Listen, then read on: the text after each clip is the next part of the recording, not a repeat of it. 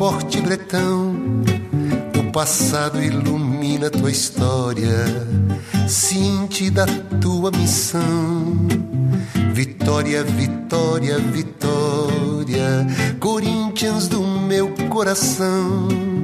Tu és religião de janeiro a janeiro. Ser corintiano é ir além de ser ou não ser o primeiro.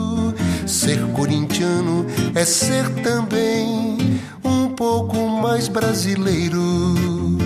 Tem Às 20h30 do dia 1 de setembro de 1910, à luz de um lampião, nas esquinas das ruas José Paulino e Cônego Martins, no bairro do Bom Retiro, o grupo de operários formado por Anselmo Correia, Antônio Pereira, Carlos Silva, Joaquim Ambrosio e Rafael Peroni fundaram o Esporte Clube Corinthians Paulista. Com mais oito rapazes, foi formada a reunião dos primeiros integrantes e sócios fundadores do Timão, que teve o nome inspirado na equipe, inglesa Corinthians Casual Football Club que fazia excursão pelo Brasil naquela época. O presidente escolhido por eles foi o alfaiate, Miguel Betaglia, que já no primeiro momento afirmou: o Corinthians vai ser o time do povo e o povo é quem vai fazer um time. Um terreno alugado na rua José Paulino foi aplainado, virou campo e foi lá que já no dia 14 de setembro o primeiro treino foi realizado diante de uma plateia entusiasmada que garantiu esse veio para ficar. Esse é Corinthians. Esse é o time do povo que veio para o povo.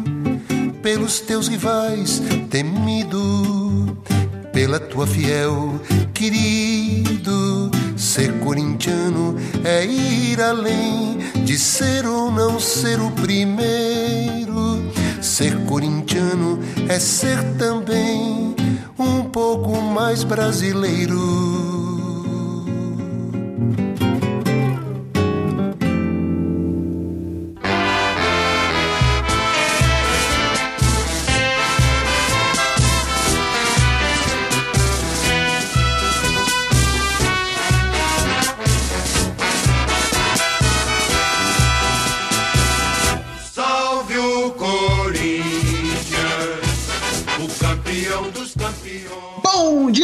Noite, fãs do Podpacast. Sejam muito bem-vindos a mais um grandíssimo programa aqui no Podpacast.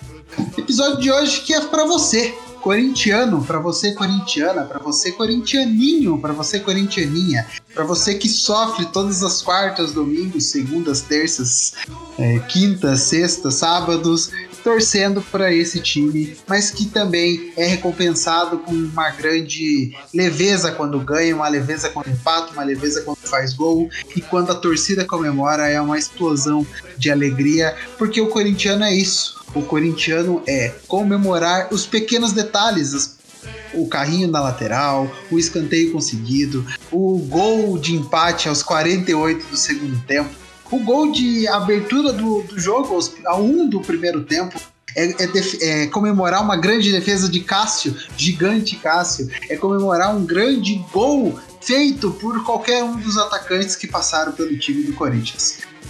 Do mais ruim ao melhor atacante, a gente comemora de uma maneira que a gente sempre espera, como se fosse aquele o último gol que a gente fosse comemorar. E é isso que é torcer pro Corinthians, mesmo não ganhando, a gente tá lá, a gente lota o estádio, a gente vai e torce e apoia o torcedor corintiano. E assim é a melhor e maior torcida do Brasil. Não tem o que, não tem o que duvidar. Todos os técnicos, jornalistas, jogadores falam: a melhor torcida do Brasil é a torcida do Corinthians. E é para você que o time tem que jogar. Já dizia Sócrates num dos trechos que eu vou passar por aqui. Eu nunca fui um cara frio, mas ali eu queria me comunicar com, com a torcida e demonstrar a minha insatisfação pelo que tinha acontecido uma semana antes.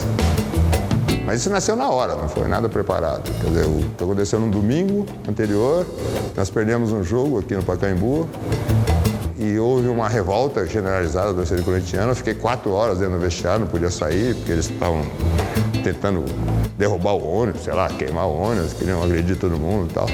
E aquilo, aquilo me deixou extremamente irritado. Aí no domingo seguinte, foi um jogo no mesmo lugar, mesmo horário, ganhamos de quatro, fiz três gols. A minha reação foi não comemorar. Pô, por que você não comemorou? Porque pelo que aconteceu uma semana antes.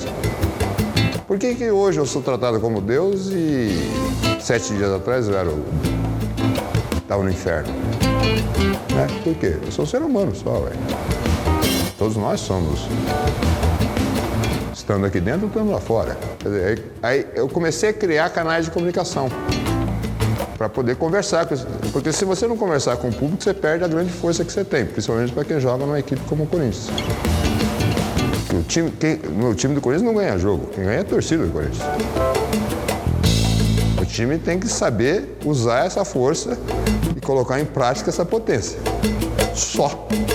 E depois de 1910 nasceu o Corinthians, que hoje, esse ano, já faz 123 anos. Nesse primeiro uh, nesse, nesse último, né, primeiro de setembro, que a gente comemorou os 123 anos, o time está numa fase péssima, né? Você, torcedor corintiano, sabe que em 2023 não foi o ano do Corinthians. Fomos eliminados no Paulista, fomos eliminados na, na, na primeira fase, né, na fase de grupos da Copa Libertadores, fomos eliminados também na semifinal do Sul-Americana. Estamos passando por um grande desafio aí no Campeonato Brasileiro, mas eu tenho fé que na próximo ano o Corinthians ainda vai estar na primeira divisão, mas também se não tiver, a torcida do Corinthians vai estar aonde o Corinthians estiver. E é isso, torcendo, apoiando e fazendo milagres. De um time que já foi de Rivelino, Sócrates, de Birubiru, Gilmar, é, Marcelinho Carioca, Rincon, é, Fábio Santos, é, Cássio Ramos, nosso querido, nosso gigante, Ronaldo no gol e Ronaldo no ataque, Roberto Carlos, Liedson, Jorge Henrique, é, muitos jogadores que passaram por, pelo time do Corinthians e fundaram e torceram e construíram esse time. Mas esse time, ele não foi feito pelos jogadores, ele é feito pela torcida que apoia, independente do estádio, independente de qualquer lugar, se é no Morumbi, se é no Maracanã, se é no Pacaembu, isso ou se é na nossa arena, a Arena Neoquímica Arena, que a gente conseguiu construir não pela força do time, não porque os presidentes da época eram bons, porque o acordo foi horroroso, mas porque a torcida do Corinthians construiu queria um próprio estádio e conseguiu e lota todos os jogos. Pode ser Corinthians e Penapolense, Corinthians e um time do raio que o parta. A torcida vai estar lá. Independente de que horário também, porque a gente sabe, Corinthians é da maior cidade do, do, do, do, do Brasil, que é São Paulo, a maior metrópole do Brasil, e jogos às 7 horas de uma quarta-feira, às 4 horas de um domingo, às 9 horas de uma segunda-feira chuvosa, sabe? Ao, aos, às 22 de um sábado chuvoso, a torcida do Corinthians vai estar lá. E é por isso que eu faço esse podcast, o número 77, que é o ano que a gente libertou, que a gente se esvaiu depois de 24 anos sem título, naquele gol do Basílio maravilhoso contra a Ponte Preta no final do Paulista. E a gente comemora a Paulista, porque a gente tem 30 paulistas. Não é igual o time, o outro time de uma outra cor que não, ah, não tá nem aí para esse, pra esse título. Pro corintiano, qualquer título vale. E a gente conseguiu a Libertadores em 2012, a gente tem dois mundiais de clubes, um em 2000, outro em 2012 e sete campeonatos brasileiros com conquistados com muito orgulho. Quem não lembra daquele time de 2017? Nenhuma estrela e a gente conseguiu liderar o Campeonato Brasileiro de ponta a ponta com aquele Jô maravilhoso no ataque que poderia estar jogando até hoje, mas Jô aí decidiu desistir. E aquela Libertadores com aquela defesa do Cássio é, contra o, o Diego Souza naquele jogo do Vasco, é, a cabeçada do Paulinho, o gol do, os dois gols do Emerson Sheik na final. Quando a gente chega no Mundial, a gente amassa o Chelsea, com o Cássio fazendo uma das melhores partidas da vida dele, Danilo, Paulinho, Guerreiro, Douglas, todo mundo ali junto para conquistar a maior conquista da história do Corinthians. Mas a maior conquista da história do Corinthians não é o Mundial, não é a Libertadores, não é os sete campeonatos brasileiros, as três Copas do Brasil, os 30 campeonatos paulistas. é aos mais de 30 milhões de torcedores que apoiam e batalham por esse time dia a dia, independente do resultado, independente do time que está jogando, independente do elenco ou independente da diretoria omissa e ruim que a, comanda o time, a torcida tá lá. Agora vamos falar um pouquinho sobre os artilheiros do Corinthians, né? Top 10 aí para você que não conhece. É... Top 10 artilheiros do Corinthians de todos os tempos. O primeiro é Cláudio. Cláudio Cristóvão jogou dos 550 jogos pelo Corinthians e fez 305 gols. É o maior artilheiro da história do Corinthians. O segundo é Baltazar, fez 404 jogos pelo Corinthians e fez 270 gols. O terceiro é Teleco, fez 250 jogos pelo Corinthians, incríveis 257 gols. Eu queria estar vivo para ter visto esse cara jogando no meu time. O quarto é Neco, fez 295 jogos pelo Corinthians e 242. E, e o quinto, Marcelinho Carioca, fez 433 jogos pelo Corinthians e 206 gols. O sexto, Servilho, 364 jogos e 200 gols. Luizinho é o sétimo colocado da lista com 607 jogos e 174 gols. O oitavo da lista não podia ser outro. Se ele jogava com a camisa 8, ele é o oitavo da lista também. 298 jogos e 172 para ele, Doutor Sócrates.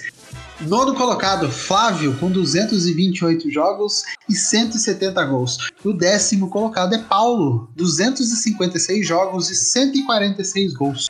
Um jogador mais jovem, talvez, aí, que tenha jogado ali no, no, pessoal que nos escuta, além do Sócrates, talvez, e o Marcelinho Carioca, obviamente. Viola aparece na 16 colocação com 105 gols, Casagrande em 17 com 102 gols, Birubiru em 27 com 74 gols, Luizão é, com, na 26 colocação com 76 gols. E ele, craque Neto, com, na 25 colocação com 80 gols. Muito obrigado, craque Neto, por todas as suas é, maravilhosas falas que você fala aí do Corinthians em todos os dias do seu programa Os Donos da Bola. O jogador que mais vestiu a camisa do Corinthians foi ele, Vladimir, com 806 jogos.